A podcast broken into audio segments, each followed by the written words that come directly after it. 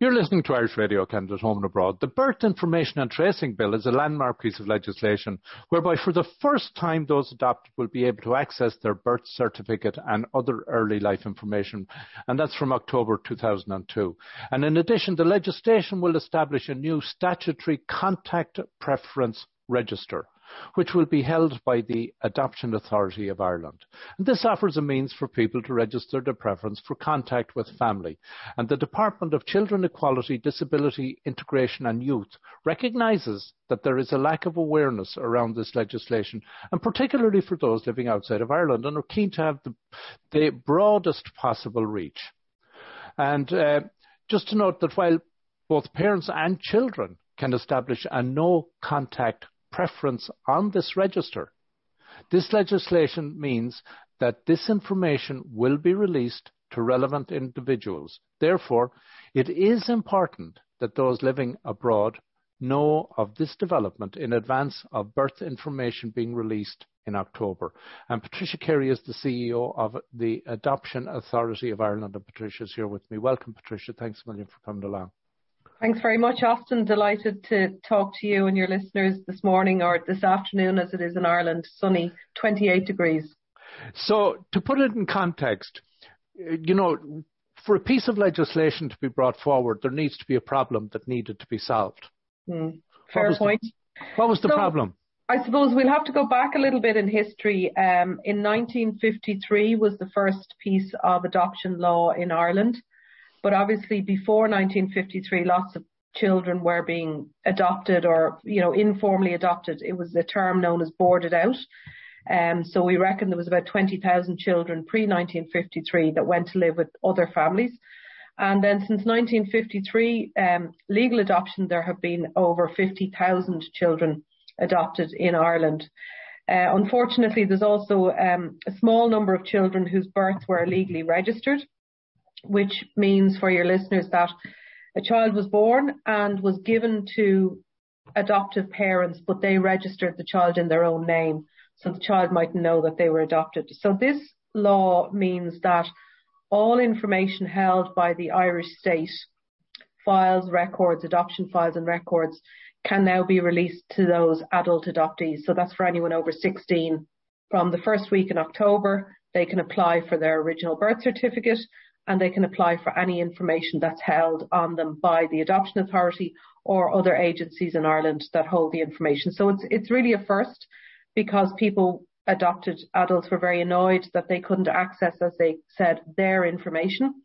And this piece of legislation for the first time allows for that. Part of it, we're establishing, you hit the nail on the head there, a contact preference register. So that's a register for people to say, I, I'm a birth parent, I'm an adult adoptee, I'm a relative of either, I'd like to get in touch, I'd like to find out more. And that's the reason why we have this three-month information campaign, and particularly important to reach people outside Ireland. Patricia, you mentioned something there that where you said people possibly, they were boarded out and then registered as the legitimate children of the household that they were boarded out to. How would they even know, first of all? And secondly, what paper trail would have suggested mm. that that might have been the case? Because particularly if it was informal, um, is it possible they're still gone down a cul-de-sac? Yeah, well, there there are two separate cohorts of people. They boarded out, the, the children at the time who were boarded out. There would have been some information, not in all cases, but they may have been placed with a family where they were being cared for. Uh, the family may have been in touch with the institution where they were born, if they were born in a mother and baby home. So unfortunately, often for those children, now adults, we may have very little information, but whatever information we have, we will give it to them. Um, it may only be a page or two, or it may be a document, a, a line within a mother and baby home record. The other group, you're right, are, are it's far more challenging, because some of those individuals may not even know themselves that they're not the child of their parents. So to give you an example, in two thousand eighteen, Um, a number of files were discovered with a term used on it, and the term was adopted from birth. Now, no legal adoption can take place before a child is six weeks old, so we knew that there was something amiss.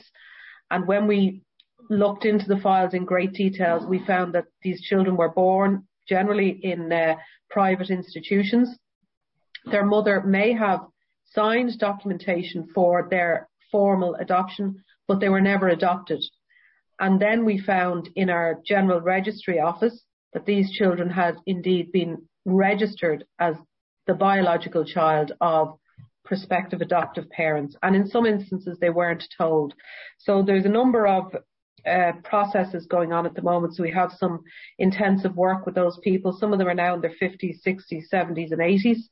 Some of them, very unfortunately and traumatically, are only finding out now for the first time that they are not the child of their parents. But for the wider group of people in, in Ireland and abroad, particularly in Canada, the United States and Australia, because we know a lot of mothers who gave their children, relinquished their children for adoption, moved abroad, they didn't have a, maybe a positive experience. So we're very keen to reach out to those. Now, we already have a register with fifteen thousand people on it. That's births, parents, Um, and children, now adults. All of those fifteen thousand people who are on it are moving to the new legal register, but we're asking people to update their details. So we're concerned that people might say, oh, well, I put my name down on that ten years ago or ten months ago. Please come back to us, give us your email address, uh, make contact with us. And we have a, a website specifically just for this new law. It's called birth info dot I E. So very simple, birth info dot I E. And there's a frequently asked questions there, you know, depending on if you're a parent, if you're a, an adult adoptee, if you were boarded out, all of the answers are there in very, very plain English. Trish, you mentioned something there of where children were adopted at birth. And in cases that may also have been adopted at birth by parents from outside of Ireland. Yeah, so so this is an an even more complicated um, and challenging group, where we had some children who were born in Ireland, who were um, their, the paperwork had been signed for an adoption, and they were sent to a third country for adoption. So we know there were files discovered in the nineties that over two thousand children were sent to America for adoption. So they weren't adopted in Ireland, they were adopted in the United States. Now, those people would be particularly anxious to come back and get their original birth certificates, um, which, you know, obviously they're Irish citizens from their birth certificates. So we really want to reach all of the people around the world who may, it may be their parent who was a birth parent, um, and they may have, you know, half brothers or half sisters um, that they wish to make contact with. So anyone who believes that they have a connection to adoption is very welcome to contact us through the website and sign up for this register. Also, that's one scenario. When you mention that, are you telling me then that those children would have been born outside Ireland, or were they born in Ireland and literally exported? Yeah, born, born in Ireland and, and imported. Yeah, sent to. So this where you had maybe Catholic families from the United States coming, you know, literally coming on trips, and, and adoptions were organised. Uh, probably, and I suppose it's honest to say, not in the most formal way.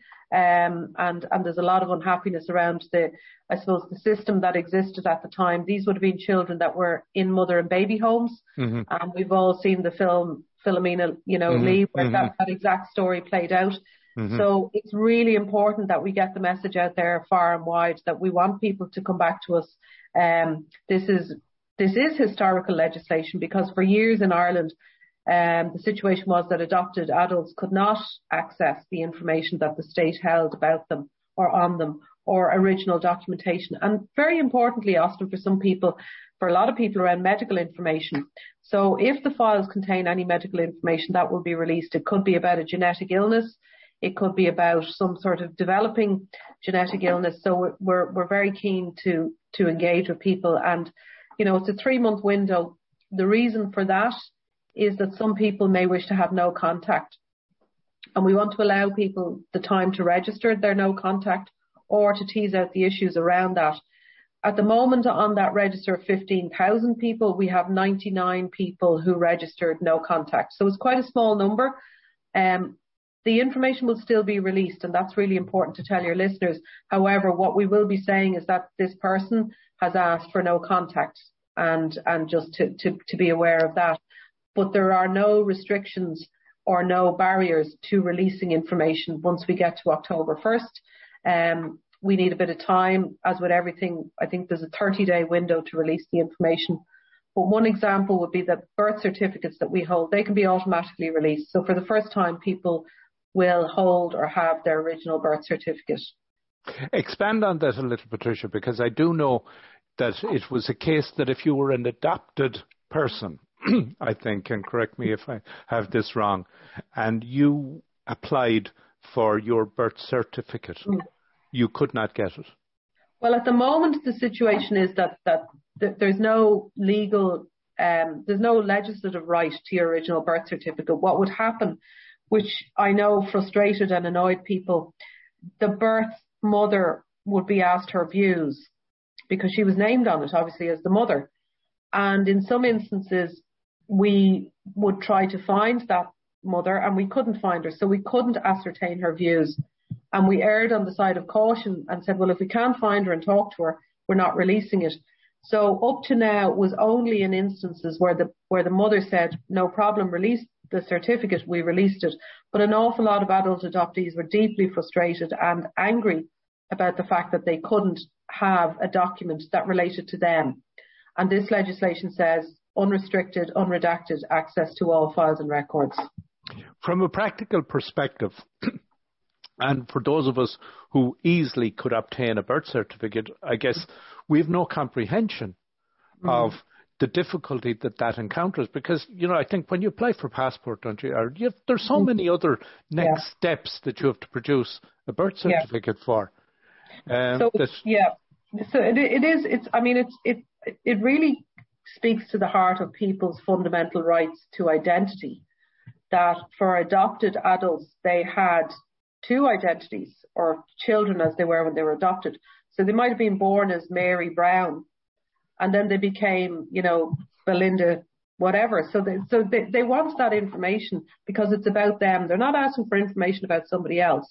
Um, and I think in Ireland, it, you know, it, in other countries around the world, this legislation is in force and there are different, you know, criteria for it. But I think Ireland has taken quite a, a brave step in saying all information that's held will be released. The only caveat I would give, and I think you touched on it earlier, that, you know, obviously going back in history, record keeping wasn't as fastidious as it is now. And depending on where the child was born in a mother and baby home, the record keeping was different. So some people may be bitterly disappointed that we hold very little information. Some people may be delighted we might have a lot of information. But there isn't a standard adoption file or record because there were, you know, at least forty or fifty different mother and baby homes and county homes and institutions, and they all had their own bespoke record keeping. But whatever information we have on individuals will be released to them. Um, we talked about babies been born in Ireland and been instantly, effectively adopted abroad. In Ireland, pre nineteen fifty-three and even subsequent to nineteen fifty-three, right up until, I think, Vesper, I was surprised how recent it was still mm. operating. Um, there was tremendous shame mm. around a young girl becoming pregnant. And mm. in many cases, they were exported before they gave birth. Mm. And if they had gone to England or somewhere else, gave birth, and then gave their child up for adoption, mm. does this legislation in any way encompass those people? So is that for children who are born in, in the U K, for example, or somewhere else? Poss- possibly, but of an Irish of an yeah. Irish mother who yeah. had, who literally took the boat yeah. to, to, to be hidden for yeah. the period of the pregnancy. Yeah. The short answer is no, because we wouldn't hold records on the child if the child was born in another country. Now, sometimes what happens or may have happened is a mother may have been engaged with an adoption agency in Ireland and maybe talked about her wishes or her feeling forced into this. So there could be, but I, I would say essentially this, this legislation relates to people born in Ireland, okay. placed in Ireland, and then the small number of, of children who were born in Ireland but were sent abroad for adoption. Because we do get a lot of inquiries from people in the U K and uh, America and Canada who gave birth in another country, but, but we primarily hold the files for those born in Ireland.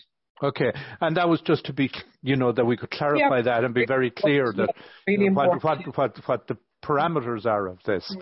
Yeah. Um, we live in a world where many of us have gone off and got our D N A done, and mm.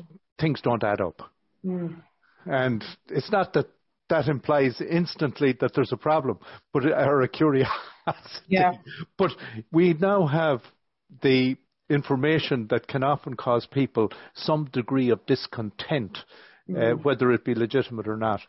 Mm. What, what would you think, or have, how would you comment well, on it? I, I think D N A, is, it's quite a new area in, in terms of uh, adoption and adopted people, and I think it will become a bigger uh, player in, in the whole tracing and, and linking people in together. I, I often say in adoption, be careful what you look for in terms of what you might find. However, where D N A is, is critical is in situations maybe where children adopted from abroad. So, so this service will also relate to children, inter-country adopted children who are now coming of age. And that might help them in terms of linking in with their families in China or Vietnam or so on. I think D N A, there needs to be a careful consideration because a lot of adopted people are talking about meeting their, their family, their birth family, their family of origin. They may not be that interested in second and third, fourth, fifth cousins, which my understanding is that's quite often what, what the D N A test might throw up. But again, I've read examples of where, you know, we, we hear these stories of where children, you know, back in time were left in um, phone boxes or at the back of churches. D N A has, has reunited people or given those people um, significant help. I think we can't overplay the importance of D N A. I think where the Adoption Authority and other partners in Ireland are very good is at tracing. So if we have a, a small piece of information, Mary Murphy from Ballinasloe, you know, she had a cousin who had a hairdresser's, her uncle was a priest. You know, they, we we become detectives. Um, yeah. And as you know yourself, Ireland's a small place, so it's it's not six degrees of separation. It's probably two or three degrees of separation. That's right. Now, the important part of this as well is that both parents and children can establish a no-contact pre- preference on the register. So, it, you know, this I know is not going to ease the frustration of some people. Because I can fully appreciate that you would have, again, if we go back to where you may have had a young girl mm. who was pregnant, uh, gave birth, mm. put it behind her as best she could, yeah. Yeah. and and created somewhat, and I and I'm being somewhat of a repaired life, but mm. that this shadow is in the background. Um, sure. I can see legitimately how mm. they wished to not to have their life yeah. turned up topsy-turvy. And I think, Austin, that's where we always distinguish the right to information against the right of contact. They're two completely separate things. I would say most adoptees that you would talk to would say, I want my information. Okay. I, I want, I want, I want the information you hold about me. It's not, it's this much smaller percentage who say, I want to have contact. Okay. Because but not only have the birth parents or the parents moved on, birth mothers in, in primarily, the adopted person might often say, well, I have my family, thank you very much, and I'm I'm you know, I'm not looking for, so there might be a little bit of a myth, and we all see these programs on television where these, you know, happy long lost family type programs. My interactions with adoptees are first and foremost, I want the information that's held about me. Um, and that's why Ireland struggled with this adoption legislation in respecting people's right to say no contact. But I also think you, you'll be aware that Ireland has grown up and changed hugely in the last ten years. I mean, who would have said that we would have marriage equality, um, equal rights to, to abortion care? So, you know, as somebody said to me recently, you could walk down O'Connell Street with a unicorn sticking out of your head and nobody would blink. You know, we, we as a nation, we've grown up and we've had really difficult conversations. And often with a parent who says no contact, I've also experienced that when they talk to somebody, they might change their mind. Um, they might just need a little bit of time to think about it. And I think that's a really good thing. I mean, you mentioned secrecy and shame. These women experienced terrible, um, you know, they, they were told to be, to, to be afraid. They were told to walk away from this. So this legislation is opening up the possibility for people maybe to throw off those shackles and, and, and not to be ashamed about what happened in their past. So again, to be crystal clear on this, while the register is for no contact, mm. the information would be made available. Yeah, in in all instances, in all instances, the information that's held will be released. The only difference is where a no contact is registered. The individual receiving the information will be told, by the way, your the, the other person has indicated their wish for privacy, no contact. Now, that has upset some people because it's it's it's almost making an assumption that people are going to doorstep their their birth mother, and that has never happened in my experience. Again, I think it's a little bit of a myth, um, but obviously all adopted people have the same ability to to respect individuals as anyone else. So it was just a way to balance the rights of, of all parties within adoption. But I think it's going to be positive legislation. Um, as, as you say, you know, there'll be a few tweaks. Nothing is ever simple. Uh, many a turn and a twist on a road in Ireland. And but we hope that people will engage with the campaign.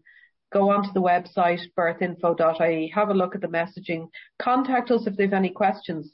Um, we've received over six hundred applications in the first ten days. And actually, interestingly, a lot of them from Canada and, and the United States. I know it can't be um, created probably, but I, I'm not. Unfortunately, I would say the situation that this is catering to or dealing with, to some degree, is sexist. And I'm being generous. Well, I'm not. I'm trying to be careful here. Men have got away with murder. Yeah, well, you know, it's, it's sometimes we, we have this conversation here a lot. Um, people say, well, is my birth father named on, on the birth certificate? And in a huge number of cases, they're not. I mean, I would say, you know, for every baby born, of course, it takes two people. Yeah. But some of the pressures was on the mothers not to give a name of, of, of a birth father for various reasons. Yeah. Be he married, be he, you know, you know, for, for all sorts of reasons. But I do think that, and you're right, you know, women in Ireland have, have shouldered the brunt of many um, difficult, um, I suppose, systems in Ireland. Even, uh, you're probably old enough to remember women being churched where they had to oh, yeah. present themselves at the altar ha- after having a baby, which should have been the most wonderful thing. So it's that shame and history that we're trying to not rewrite, but to, to make right by saying to people, your files and records are open. This was part of our history. Uh, we don't want to repeat it. Everyone is entitled to information about their identity. I mean, we hear so much today about identity and different people's identities, and yet we've this huge cohort of people whose identity is hidden. And then we have their parents, their family of origin, who in some way are hidden as well. Um, and one of the things we're doing, Austin, is, and this was given its importance because it only happens, I think it's only happened six or seven times in Ireland. We're sending an information booklet into every household in Ireland.